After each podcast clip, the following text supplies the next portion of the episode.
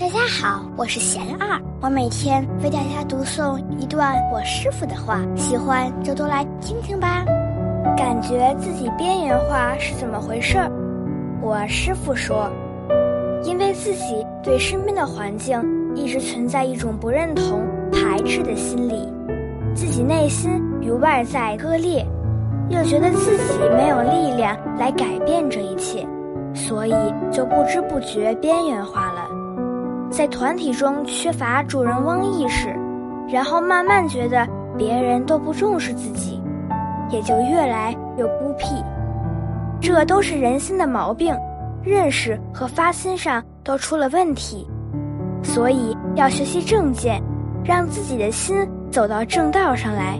大家有什么问题，有什么想问我师傅的，请给霞儿留言，霞儿会挑选留言中的问题。带来向师傅请教，然后在今后的节目中回答哦。